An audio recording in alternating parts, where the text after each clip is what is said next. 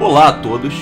Você está escutando ao primeiro episódio do podcast Mecha Oji-san, será dedicado a explorar o incrível mundo da animação japonesa que envolve robôs gigantes, também conhecidos como mecha.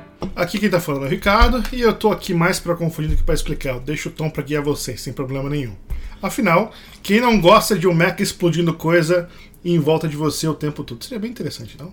Infelizmente isso ainda não é uma realidade, mas é justamente por isso que estamos aqui para explorar os diversos trabalhos de ficção que exploram esse tema. Ao longo dessa jornada, nós iremos convidar várias pessoas a compartilhar este caminhar conosco e dar suas opiniões, suas sentenças, suas análises acerca do gênero. Comecemos então pela palavra que dá nome ao gênero em questão, meca, de mecânico. Interessante se for pensar nisso, porque a, a, palavra foi primeiramente usada lá do, do japonês, justamente para ser mecha, como você falou, uma coisa mecânica, vindo do inglês mechanical. Mas o que eu acho bem interessante é todo japonês tem uma tara, não sei porquê, com coisa em alemão. Então, para mim, não faz o menor sentido uh, uh, isso ter vindo do inglês. É até, até interessante ver, porque se você for olhar bem, a, a palavra em alemão é mechanisch, né? Então, até que, até que combina. Mas é, eu acho que a gente precisava definir um pouquinho esse gênero. Então, o que, que você acha que classifica o mecha como mecha? Você acha que todo robô tem que ser um robô gigante? Não necessariamente. Eu acho que existe uma série de fatores que, que devemos levar em consideração quando classificando o gênero. Para mim, fica claro que o protagonista deve ter algum tipo de controle ou comando sobre um apetrecho, um objeto, um, um, algum tipo de máquina estritamente mecânica, hum. sem nenhum tipo de aparato biológico. Do contrário, seria um, um androide ou uma bioarma ou algo dessa maneira. E que o uso desses apetrechos, desses Gundams, desses Pat Labors, desses robôs, desses Evangelion, seja algo que leve a história adiante. Né? É interessante, porque eu também concordo com isso. Que pra mim não pode ser, por exemplo, um, cérebro biológico dentro. E para mim não importa que seja um cérebro de um ser humano, um cérebro de um cachorro, de um gato, de um cavalo. Né? Não que eu tenha visto gato e cavalo como, como cérebro em lugar nenhum. Mas, é, eu acho que, como você falou, passa a ser um androide e não tendo um cérebro dentro, pra mim tá, tá valendo. Por exemplo, se a gente pegar a Lita, se a gente pegar a, a, a Major Motoko Kusanagi do Ghost Shell elas não são mechas, né? Elas são, elas são androides porque na realidade dentro da cabeça você tem lá o cérebro humano que é o que está controlando todas as funções uh, desse, desse corpo. Mas se você for olhar, por exemplo, Astro Boy. O Astro Boy ele não tem um cérebro humano, ele não tem um coração humano, ele não tem nada humano dele. O que ele tem é uma, se eu não me engano, uma super bateria dentro do é coração, um, né? Uma usina atômica, Algo né? do gênero, é, é, que na realidade faz com que ele se movimente. Então ele, ele é um ser uh, completamente robótico. E, e, como você bem falou, é, para mim o que faz sentido é você ter, como você tem lá o Code Geass, como você tem lá o Gurren Lagann, o Evangelion que você falou, o Gundam, para mim todos esses são mechas ou mechas, como você quiser chamar. Então, e vamos lá, tem que, tem que ter um piloto dentro do, do mecha? Não necessariamente. Entretanto, a máquina, o objeto, o apetrecho, a arma deve ser pilotada. Do contrário, se ela é inteiramente autônoma, voltando ao caso do Astro Boy, o, por que, que o anime Astro Boy não é normalmente classificado como um anime mecha? Porque o Astro Boy ele é o protagonista, mas ele não é pilotado por ninguém. Não é nenhum piloto, nada necessariamente é, guiando as suas, as suas ações que não seja ele próprio. Dito isso, o piloto não deve necessariamente ficar dentro do mecha.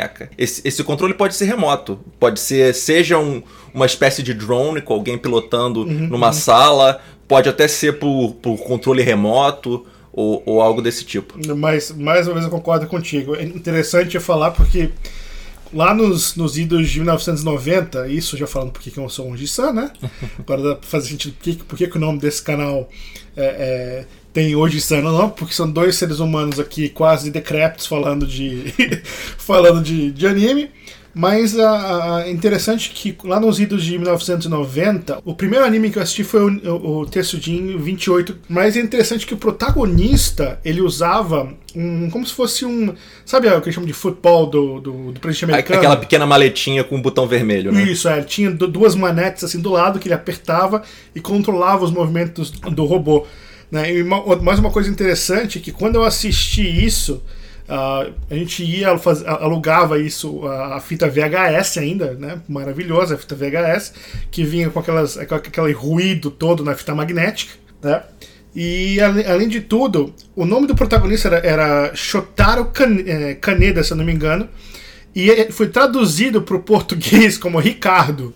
Então, no final das contas, por isso que eu, eu, eu, me identificava com isso, eu gostava de assistir esse livro, porque o nome do protagonista era Ricardo. E mais uma curiosidade é o fato de que a tradução não era feita do japonês, a tradução era feita do espanhol. Então a gente já pegava essas traduções de nomes vindas do, do anime em espanhol. É um jogo de telefone, porque a tradução ficava cada vez é, mais imprecisa. Só piorava, o negócio só piorava. E, e, esse conceito de robô gigante ou de, de aparatos, artefatos sendo controlado por humanos é, artificiais é algo, inclusive, que tem vasta história, vastos antecedentes na mitologia e na história humanas. Falando, por exemplo, do, do livro mais lido e mais divulgado no mundo, a Bíblia, é, existe o conceito judaico dos golems, né, que são criaturas que são montadas, feitas de diversas partes, né?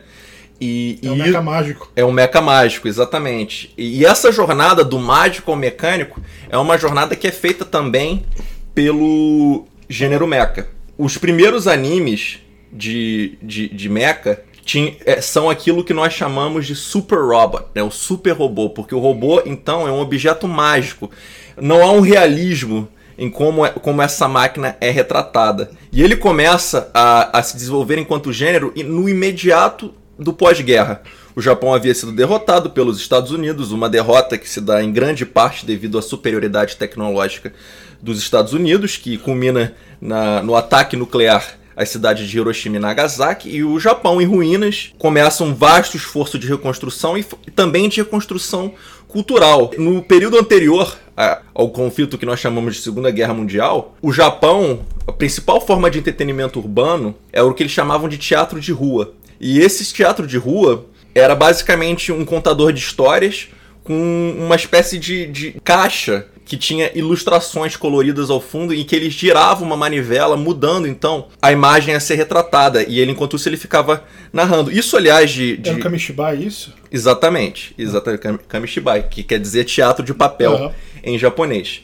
E isso dá vazão a uma série de histórias cada vez mais fantásticas é, o primeiro Kamishibai de grande sucesso era justamente sobre um, o que a gente poderia dizer o primeiro super-herói, uma criatura que veio de Atlantis para salvar o futuro.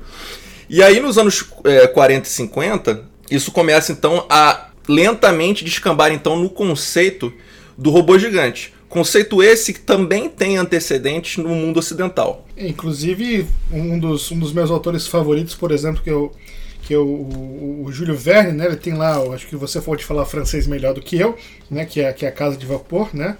É, sim, o nome do livro do, Ju, do Júlio Verne se chamava La Maison à Vapeur, a, a Casa a Vapor. Isso.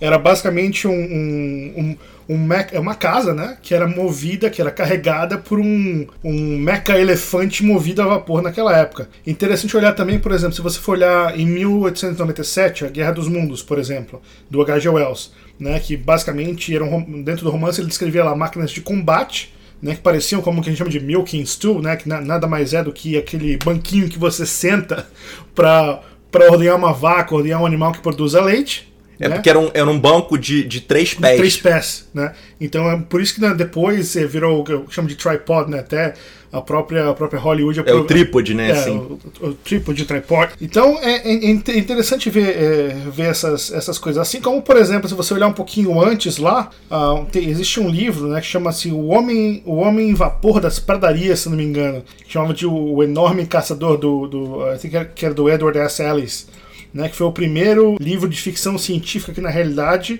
é, tinha um, um, um, robô gigante. Né, eles encontravam esse, esse homem a vapor que tinha sido construído por uma certa pessoa e um, um adolescente usa esse homem a vapor para carregar a carruagem que ele, que ele tinha construído e que levava ele para várias aventuras. Interessante olhar, tem, tem, uma, tem uma, uma um universo de, de histórias uh, fantásticas que eu gosto muito, que é o universo da, da Liga dos, dos Cavaleiros Extraordinários, né? The, League of Extraordinary Gentlemen, que eu gosto muito, né? Inclusive teve filme, né? Com, com Sean Connery e coisa, coisa e tal. E ele aparece, inclusive, em várias das histórias dos homens dos uh, Cavaleiros Extraordinários. Inclusive aparece na também em livros do Capitão Nemo. Então, assim, é, é uma coisa bem interessante. É interessante colocar porque o, o, o Júlio Verne, por exemplo, foi um dos autores que eu mais li quando era moleque. Né? Meu pai era viciado em ficção científica tal, e coisas do gênero. E Júlio Verne sempre tinha uma, uma visão do futuro completamente diferente das outras pessoas. Inclusive, coisas de hoje em dia, ele anteviu isso na época que ele escreveu os livros. De formas diferentes, evidentemente, com, com combustíveis diferentes, mas ele anteviu isso. É, porque o Júlio Verne era um autor vitoriano, então, por exemplo, a força motriz da vasta maioria das suas invenções era justamente o vapor, Exato. como era é, na época. E eu queria também, né, para os, os, nossos ouvintes ressaltar que o Brasil, Terra Brasilis, também tem uma, uma, vasta história. Inclusive, curiosamente, o primeiro trabalho de ficção que nós podemos datar precisamente. É o que? O cachorro caramelo meca? Não exatamente, mas o primeiro, o primeiro trabalho de ficção em que há um robô gigante pilotado de dentro por uma pessoa é uma tirinha, um gibi que foi feito em 1931 na Gazetinha, que se chamava Audaz, o Demolidor, em que um robô gigante, pilotado por um cientista maluco e, e, seus afiliados, por assim dizer, chega inclusive ao Brasil. Inclusive há uma cena maravilhosa em que o Audaz, esse robô gigante, ele meio que tropeça e destrói todos os prédios ao seu redor.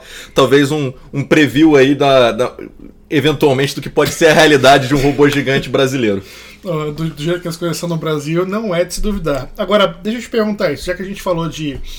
tá falando de robôs gigantes, tá falando de tipos de robô gigante. Me, me diz se você acha que, por exemplo, exoesqueleto conta como, como mecha? Eu acho que depende da maneira como isso é retratado. Por exemplo, é, um dos umas obras de ficção mais famosas do, do período dos anos dourados do science fiction, que é o Starship Troopers, do Robert Heinlein, o grande fator diferencial da que ele chama da infantaria móvel são justamente esses exoesqueletos que, nos quais eles são lançados das naves para o planeta. A, a função narrativa desses exoesqueletos é bem similar à de um mecha. Entretanto, se é algo tipo Iron Man, Homem de Ferro, eu não acho que se encaixa no gênero.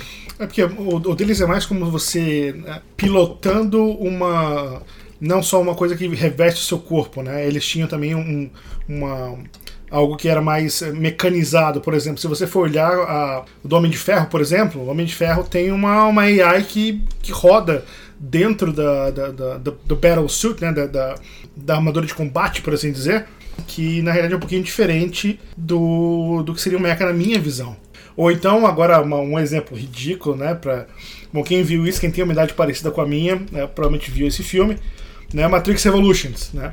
Que tem aquele, aquela armadura de metal gigante, horrível, extremamente. Ah, que Zion, que o Zion usa para se defender. Aquilo para mim é completamente estúpido, né? Que na realidade você podia ter o que a gente chama daquelas uh, armas centralizadas num ponto e atirando, ao invés de você ter um monte de cara morrendo enquanto, enquanto numa, numa, numa armadura completamente aberta. Né? Mesma coisa se você for, por exemplo, lá em Pandora, no filme do James Cameron, né, no Avatar, que você tem aquele monte de, de battlesuit, né? Desculpem usar, usar o termo em inglês, mas é o que vem na minha cabeça agora, até peço desculpas. Mas uh, você tem um monte dessas, dessas unidades que na realidade o cara entra dentro e fica ali combatendo.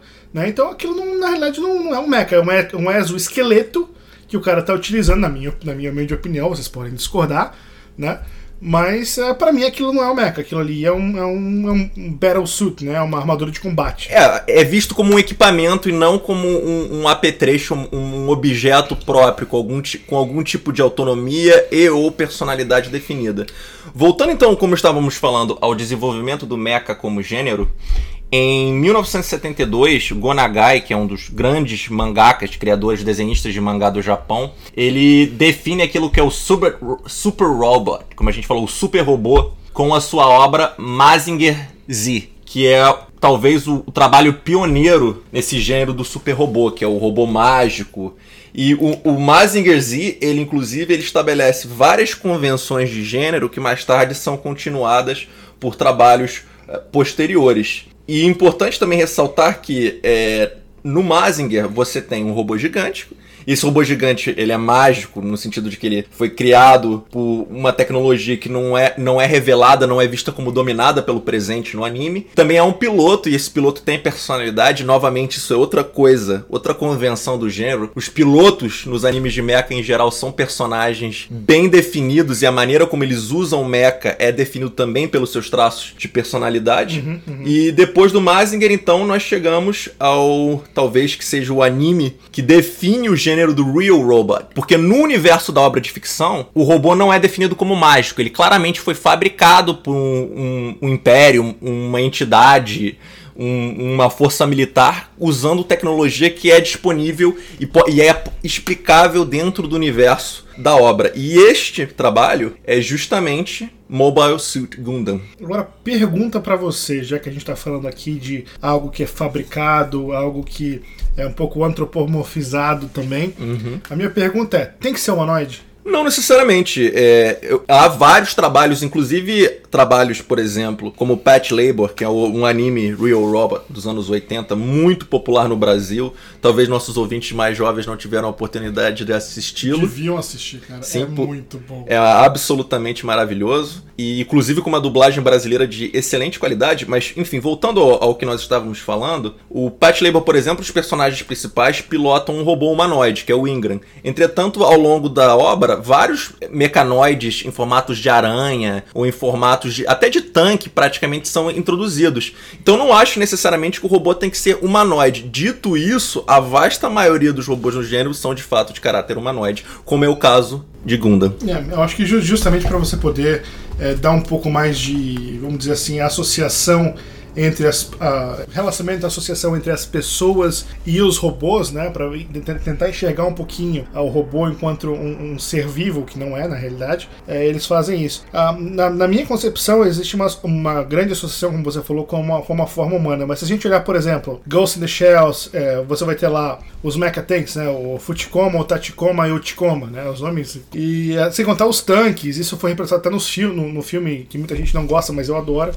Mas como, é como você falou, Gundam na realidade foi a, a, o que definiu o gênero, o que solidificou o gênero mecha como sendo o que é hoje e dando, e dando efetivamente essa abertura de caminho para que outros viessem depois dele. Então o primeiro trabalho que nós vamos cobrir aqui no podcast é justamente Mobile Suit Gundam, de 1979 como o Tom falou, então no próximo episódio a gente vai falar um pouquinho mais sobre o o Gundam 0079. E eu acho que pro assunto de hoje é isso. A gente espera que vocês tenham gostado. Não esqueçam aí de nos seguir nas redes sociais para saber quando teremos novos episódios, já que a gente está fazendo aí essa primeira interação. Eles estamos assistindo aí o melhor dia para postar os novos vídeos. Então, vai lá, segue a gente nas redes sociais, o arroba se escreve M-E-C-H-A-O-J-I-S-A-N. Lembrando que também estamos disponíveis no SoundCloud. Um grande abraço a todos. Espero mais uma vez que vocês tenham gostado. Fiquem bem e até a próxima.